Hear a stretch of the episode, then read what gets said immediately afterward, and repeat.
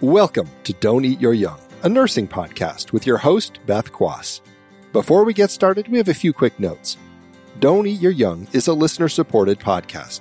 To learn more about becoming a member and the perks available to you for becoming a patron yourself, visit patreon.com slash don't eat your young. You can learn more about the show, share your story to join Beth as a guest, or connect with our wonderful community in our Facebook group. You can find all those links and more at don'teatyouryoung.com. And now, on with the show.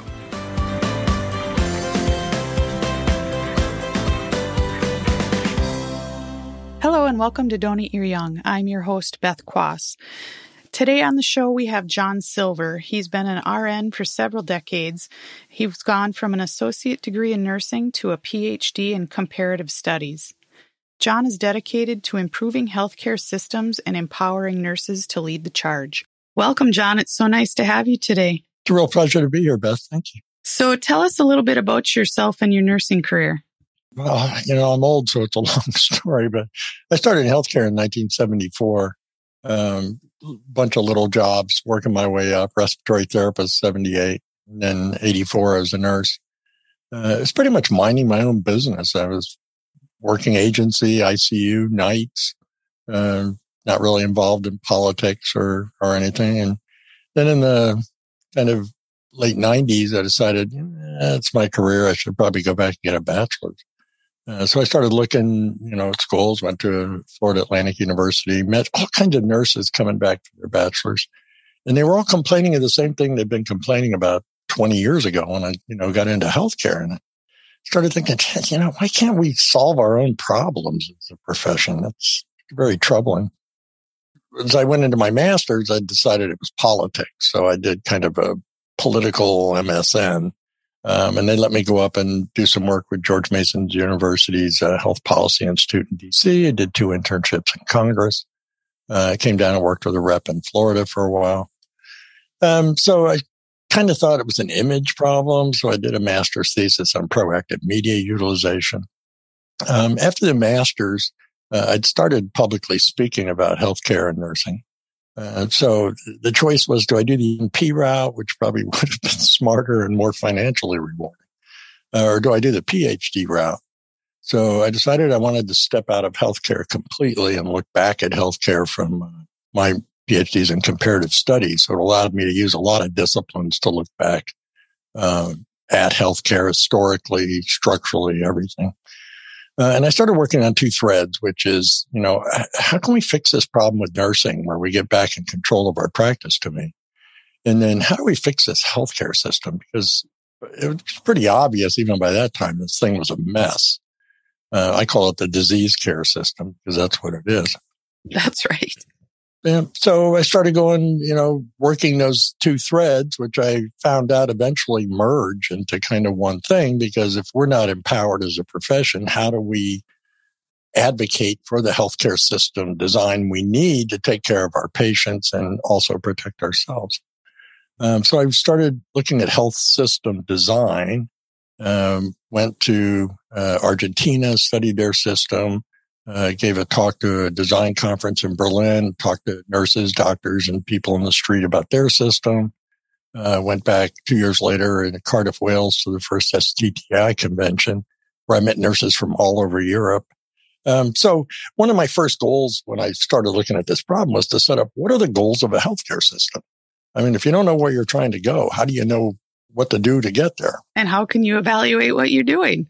Right. You know, and how would you ever know if you were successful, for example? Right. Um, so I started uh, following that that thread of writing the goals. So once I had the goals, I put all the system designs I could find around the world on the table. And it turned out none of them met all seven goals. And turns out our system didn't make any of the goals. Wow. So then I started rethinking healthcare um, and that led me to the development of this public utility model. Which was fascinating to me. Talk a little bit about that public utility model. When I found myself with no systems that met all the goals that I could advocate for, I actually I went back and I explored U.S. history, and I was looking for something that happened where something was emerging or had emerged that was we didn't want to call it a right but it was too important socially and structurally to be called a, just a commodity. And I found the electrical issue in the 20s. So I studied back through the history of that, going back to the natural monopoly stuff in England. I know this is all boring. Um, and I looked at what um, FDR had done with the creation of this public utility. And the public utility was really, if you think about it, water, transportation, electricity. These are all things that are vital to the success of the country that everybody should have a right to have access to. And yet we don't want to just fund it publicly with tax money. So healthcare had a lot of the same issues as the electrical issue in the 20s, where, you know, bad distribution of resources, multiple LLCs sucking money out of it, charging whatever they felt, running into some neighborhoods, but not others, abandoning the rural communities. So there were a lot of similarities to it. So I put the public utility model on the table and I found out if I changed two of the variables, uh, how it's financed and how it's administered, that this public utility model takes the innovation of healthcare right down to the street level in every community. So it's really going to unleash, for example, um, NP innovation um, in what I think is the specialty of nursing, which is how to deliver health services. So if we can unleash that power, and it's something we have that hardly any place in the world has but us, is this uh, layer of providers who are still mission focused by their profession, nursing, um, but also incredibly innovative in how they reach out. And, you know, this all goes back to our history too, the Lillian Wald vision of nursing, for example. So it's the thread that kind of connects our core, our our moral center as a profession and then allows it, which it can't do now in this innovation, in this system, uh, to just kind of explode into communities. As I read uh, your work, my mind was racing on, oh my gosh, this makes so much sense. Look at the things we can do. We can get out in the communities. And like you said, instead of the disease system, we can go out and do preventative health care. That's what we do. Public health nursing. Let's blow that up. Let's get out into the communities. I was amazed. You know, I like, I know public health has been doing this and public health employs nurses. Um, but the question I ask public health people is, okay, you've been doing these community assessments for what, 40, 50 years? We have not met one goal from Healthy People 2000. So how successful is your process, which is uses primarily the medical model of assessment of a community?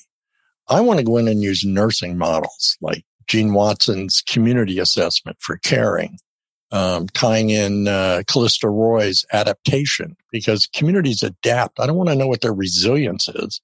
I want to know how they've adapted to this bad health and then, or the contributors to bad health in their communities then figure out how we can work together to uh, improve that. I think that makes more sense. Absolutely. What you said, resilience. Let's get rid of resilience. Let's not have people get to a point where they have to be. Let's keep them healthy, get them healthy, and work forward from there. Yeah. I, that is, that's, I love that you said that because resilience means that you've gotten somewhere you don't want to be. Yeah. And you can just withstand it, right?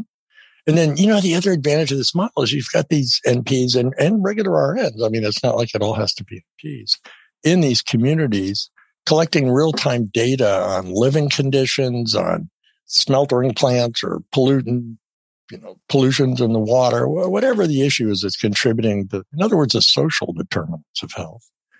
And being able to relay that information back to your partner in managing these regional zones, public health, EMS, the government and start addressing these social and also, I mean, there are limits to what a healthcare system can do, um, but also bringing attention and focus to the economic problems that cause disease.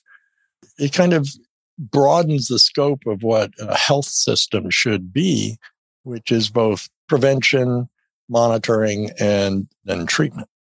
Imagine this smaller size of hospitals that we would need if we had less patients in them because they're a healthier population. And that should be our goal, right? Yeah. I mean, it's naive to think that there are never going to be any healthcare problems. Um, there's so many things we don't understand that happen just sporadically through people's lives. We can't predict any of this. You can't, which is why insurance to me is just uh, idiocy. You know, there's no predictability. Healthcare is not a free market issue. There's no predictability whatsoever in healthcare. Correct. So why are we treating it like there is? When I read your stuff on insurance and why we're paying and what it's doing for us, again, my mind started racing. That is exactly right. Why are we doing it that way? Why are we insuring unpredictability? Tell me why. Tell me more about the insurance companies. You know, if you go back to the 40s, 30s, and 40s, there were very isolated health insurance things. Most of those were kind of union based. And then, of course, the, you know, upper echelon had, didn't have to worry too much about it. Um, but medicine was kind of exploding at that time. A lot of new technologies were coming out. Um, the Eisenhower built uh, or helped build and Truman the hospital system across the country. Uh, so there was a lot of progress being made. The problem was doctors didn't want to take chickens as payments anymore. so they wanted money. And especially as the specialists evolved in the 60s with uh, you know, the ICUs and all that stuff, um, they found out that you, know, you can pretty much charge what you want. Nobody really knows how much it costs to do a surgery. Um, so we can just, that door just got opened up, but they had to have people be able to pay it. So that required this insurance system to recompense the uh, medical teams and the hospitals. Yeah, we've been talking about transparency for years.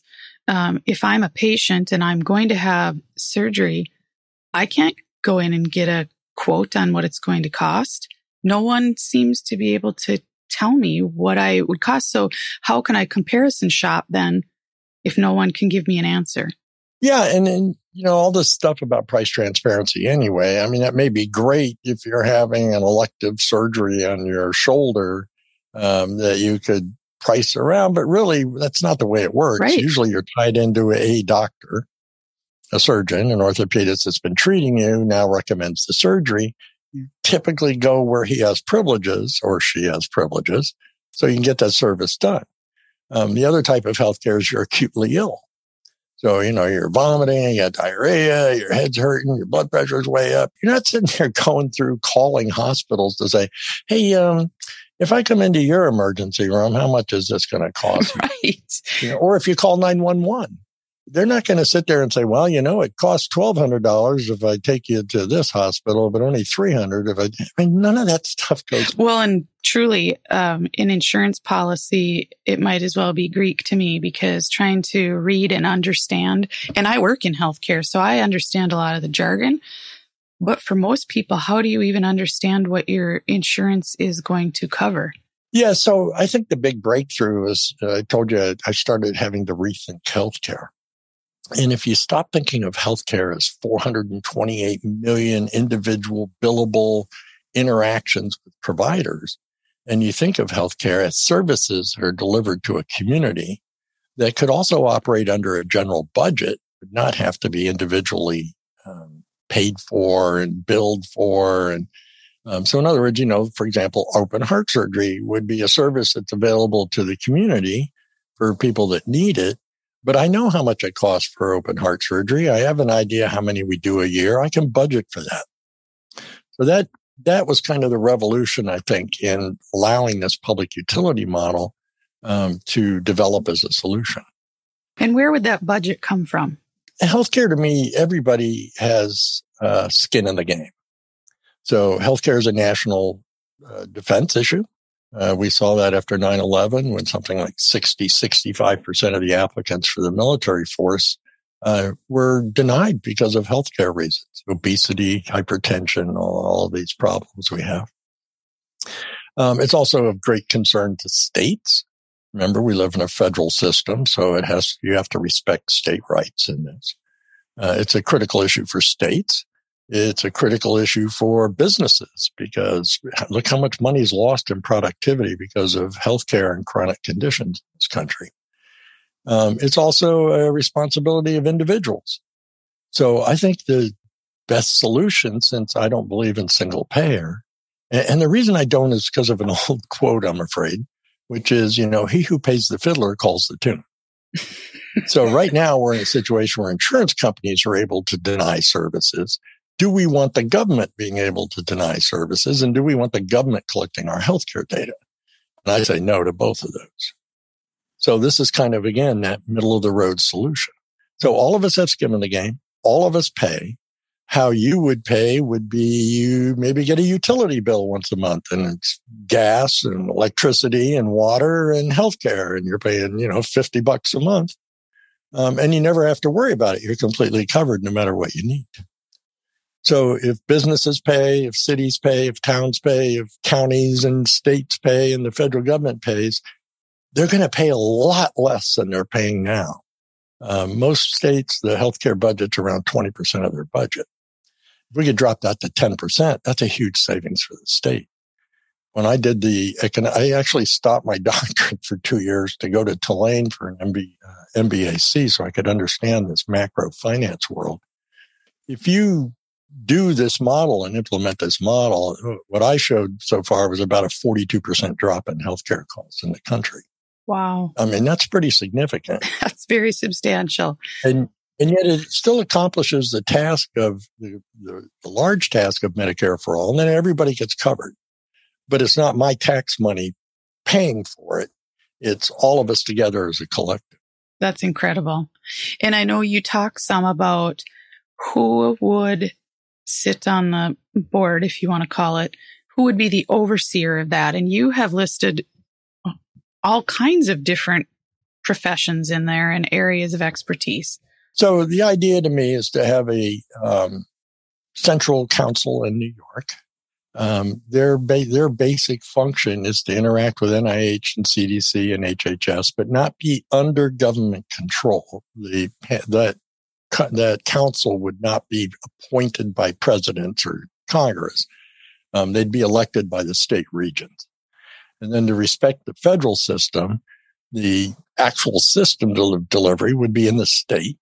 And they would set up regional systems in the state that include all geographic areas, rural, urban, and uh, suburban, so that that health regional council would have a holistic view of health um, throughout all of the areas, not be able to just focus on you know one one area, for example.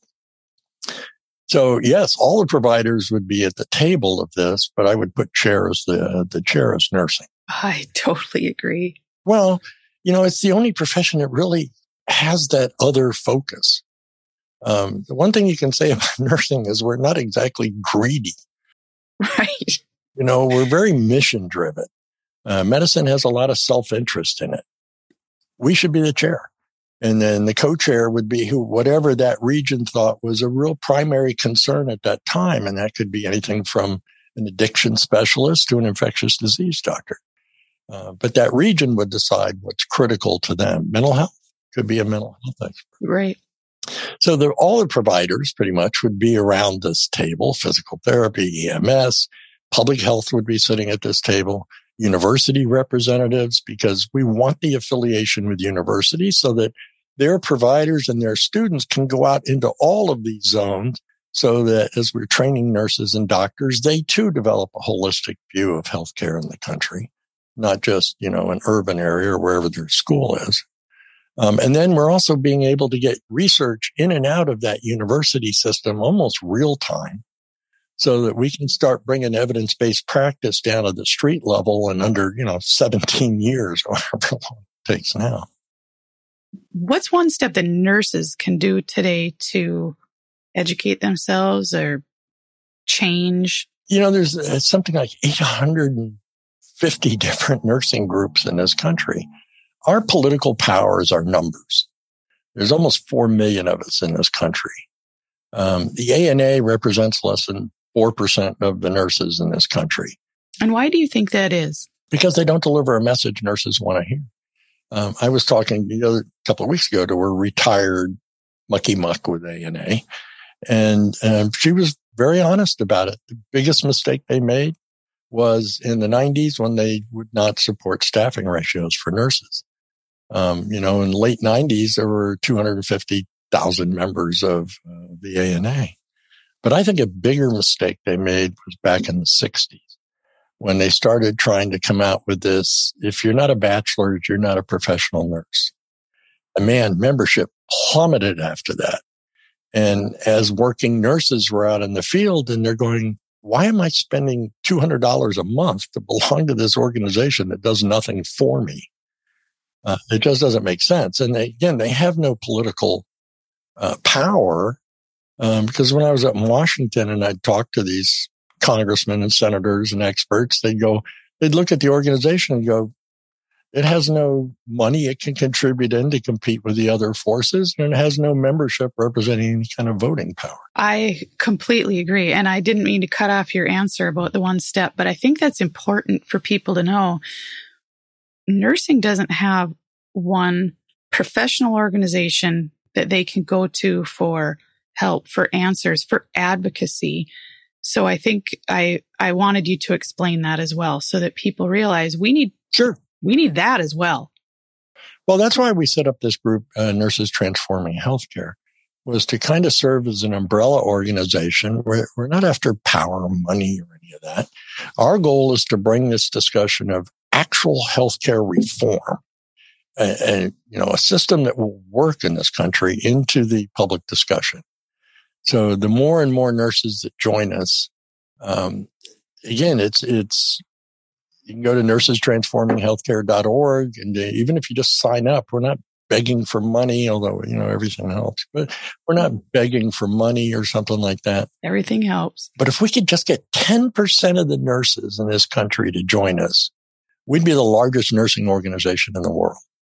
We'd be able to walk into the International Council of Nurses we'd be able to walk into a senator's office or a congressman's office and they'd have to sit down and listen to us. Absolutely.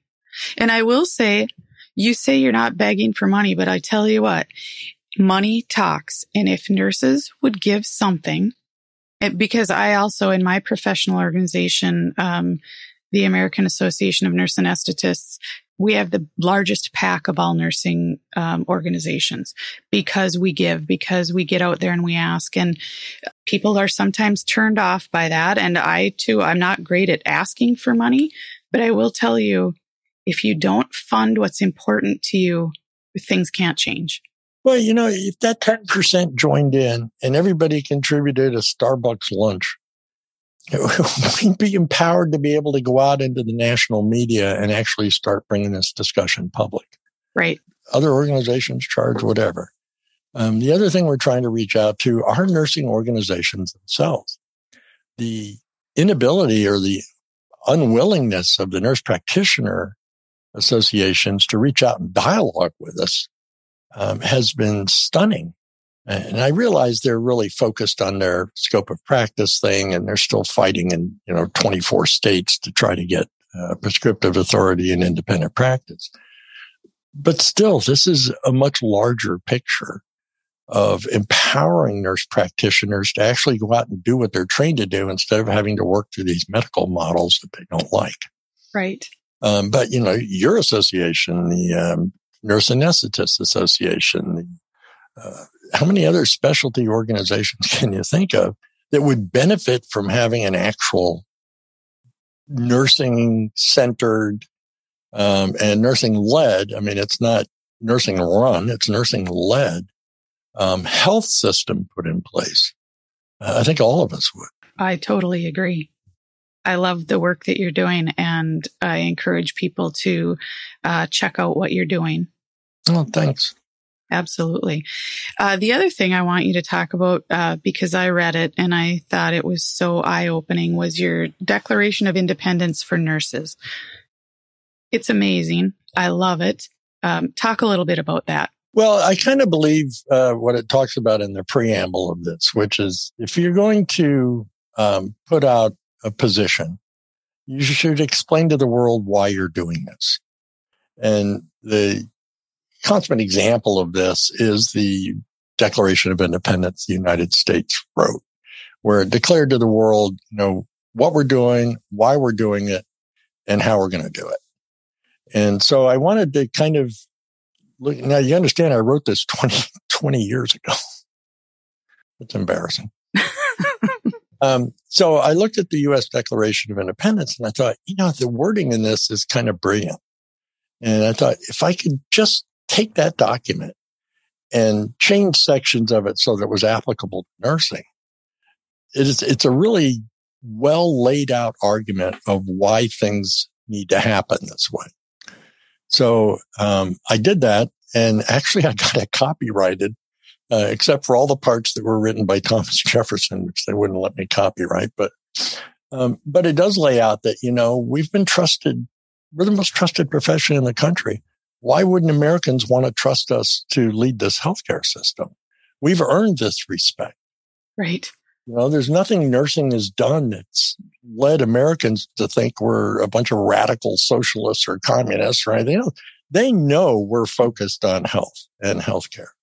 You know, I say we hold these truths to be self-evident that the profession of nursing has earned the trust and respect of their country. We have. And I don't see how that's ever going to change. We're, we're still pretty mission driven as a profession. Yes. Um, I go into then uh, all the whereases where I talk about why we're doing these things. What's been the abuse and usurpation of the past? Why, why I want to lay out that argument clearly for why nursing needs to uh, become an advocate for a change in direction. Some of them are kind of controversial. Uh, you know, I do take on the ANA, for example, but I speak in truth. I, I, there's nothing historically that I'm trying to warp or, or you know, move towards some kind of agenda. I'm just speaking truthfully. And then lay out what I think are the goals, how we can make those goals. Um, and hopefully nurses, as they read this, will go, especially in the whereases thing, go, yeah, you know, this is all true. Where can people uh, find that and read that? Well, our website should be getting it up pretty soon. Um, we're we're having a debate because again, we don't want to be seen as you know gimmicky and getting trying to get people to pay money. Um, but we want to offer the op- opportunity for other nurses to come in and actually become signatories uh, on this document. If you get down to the bottom, you see my signature um, and the signature of other nurses who have joined. If we can make it a contributing thing too, where we you know all benefit out of this. Uh, I mean, if I get a you know fifty thousand signatures on this document, that kind of makes it a lot more potent. Absolutely. Um, tell us the name of your website again. Sure. Nursestransforminghealthcare.org. Perfect. Uh, we're also on all the other media, which I don't use. So, I, well, I, I'm with you there. John, tell us something. What kind of uh, advice or tips would you leave for nurses? I think given all the situations that are going on, you know, we're seeing increasing suicide rates, nurses leaving the bedside not wanting to work anymore. Um, this to me is, is a tragedy, even as well as I understand why. If we could redirect that energy and redirect the energy of the nurses that are still staying at the bedside, trying to slug this out into an actual plan for action um, an example, you know, we, we see a lot of things like innovation meetings and hackathons and all this stuff. This stuff is all driven at the process level. And if you read Donabedian, who was systems theorist back in, you know, 40s and 50s, um, he, he laid out pretty clear, pretty clearly. The system determines the processes. The processes determine the outcomes. If we're all just fighting at the process level, then we're not changing the system that's going to control that level anyway. Let's go after the, the big kahuna. Let's go after the system. I have a system design I think nurses will understand.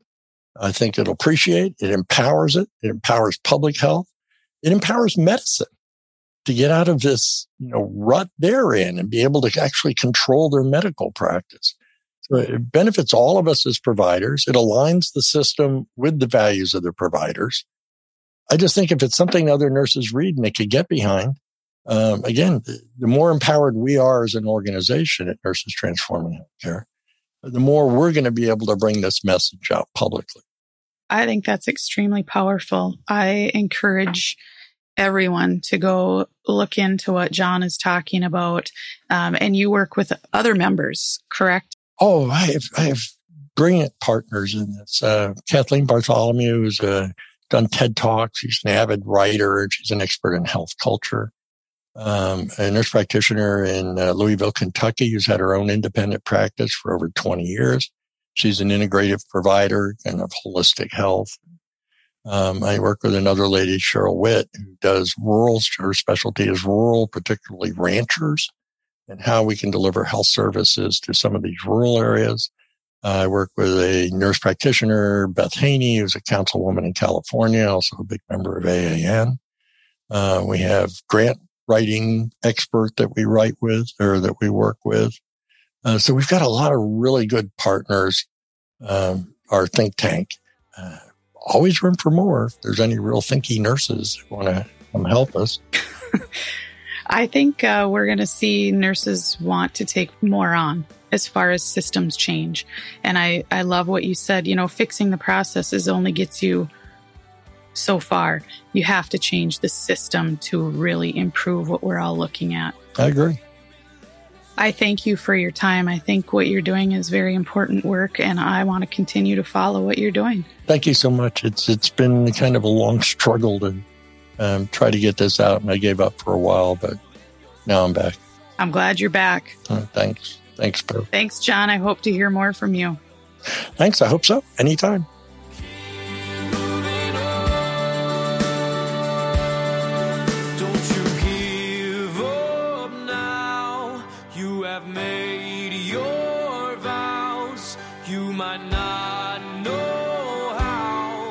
Don't Eat Your Young was produced in partnership with True Story FM. Engineering by Andy Nelson. Music by The Lighthearts. Find the show, show notes, and transcripts at don'teatyouryoung.com. If your podcast app allows ratings and reviews, please consider doing that for our show. But the best thing you could do to support the show is to share it with a friend or colleague. Thank you for listening.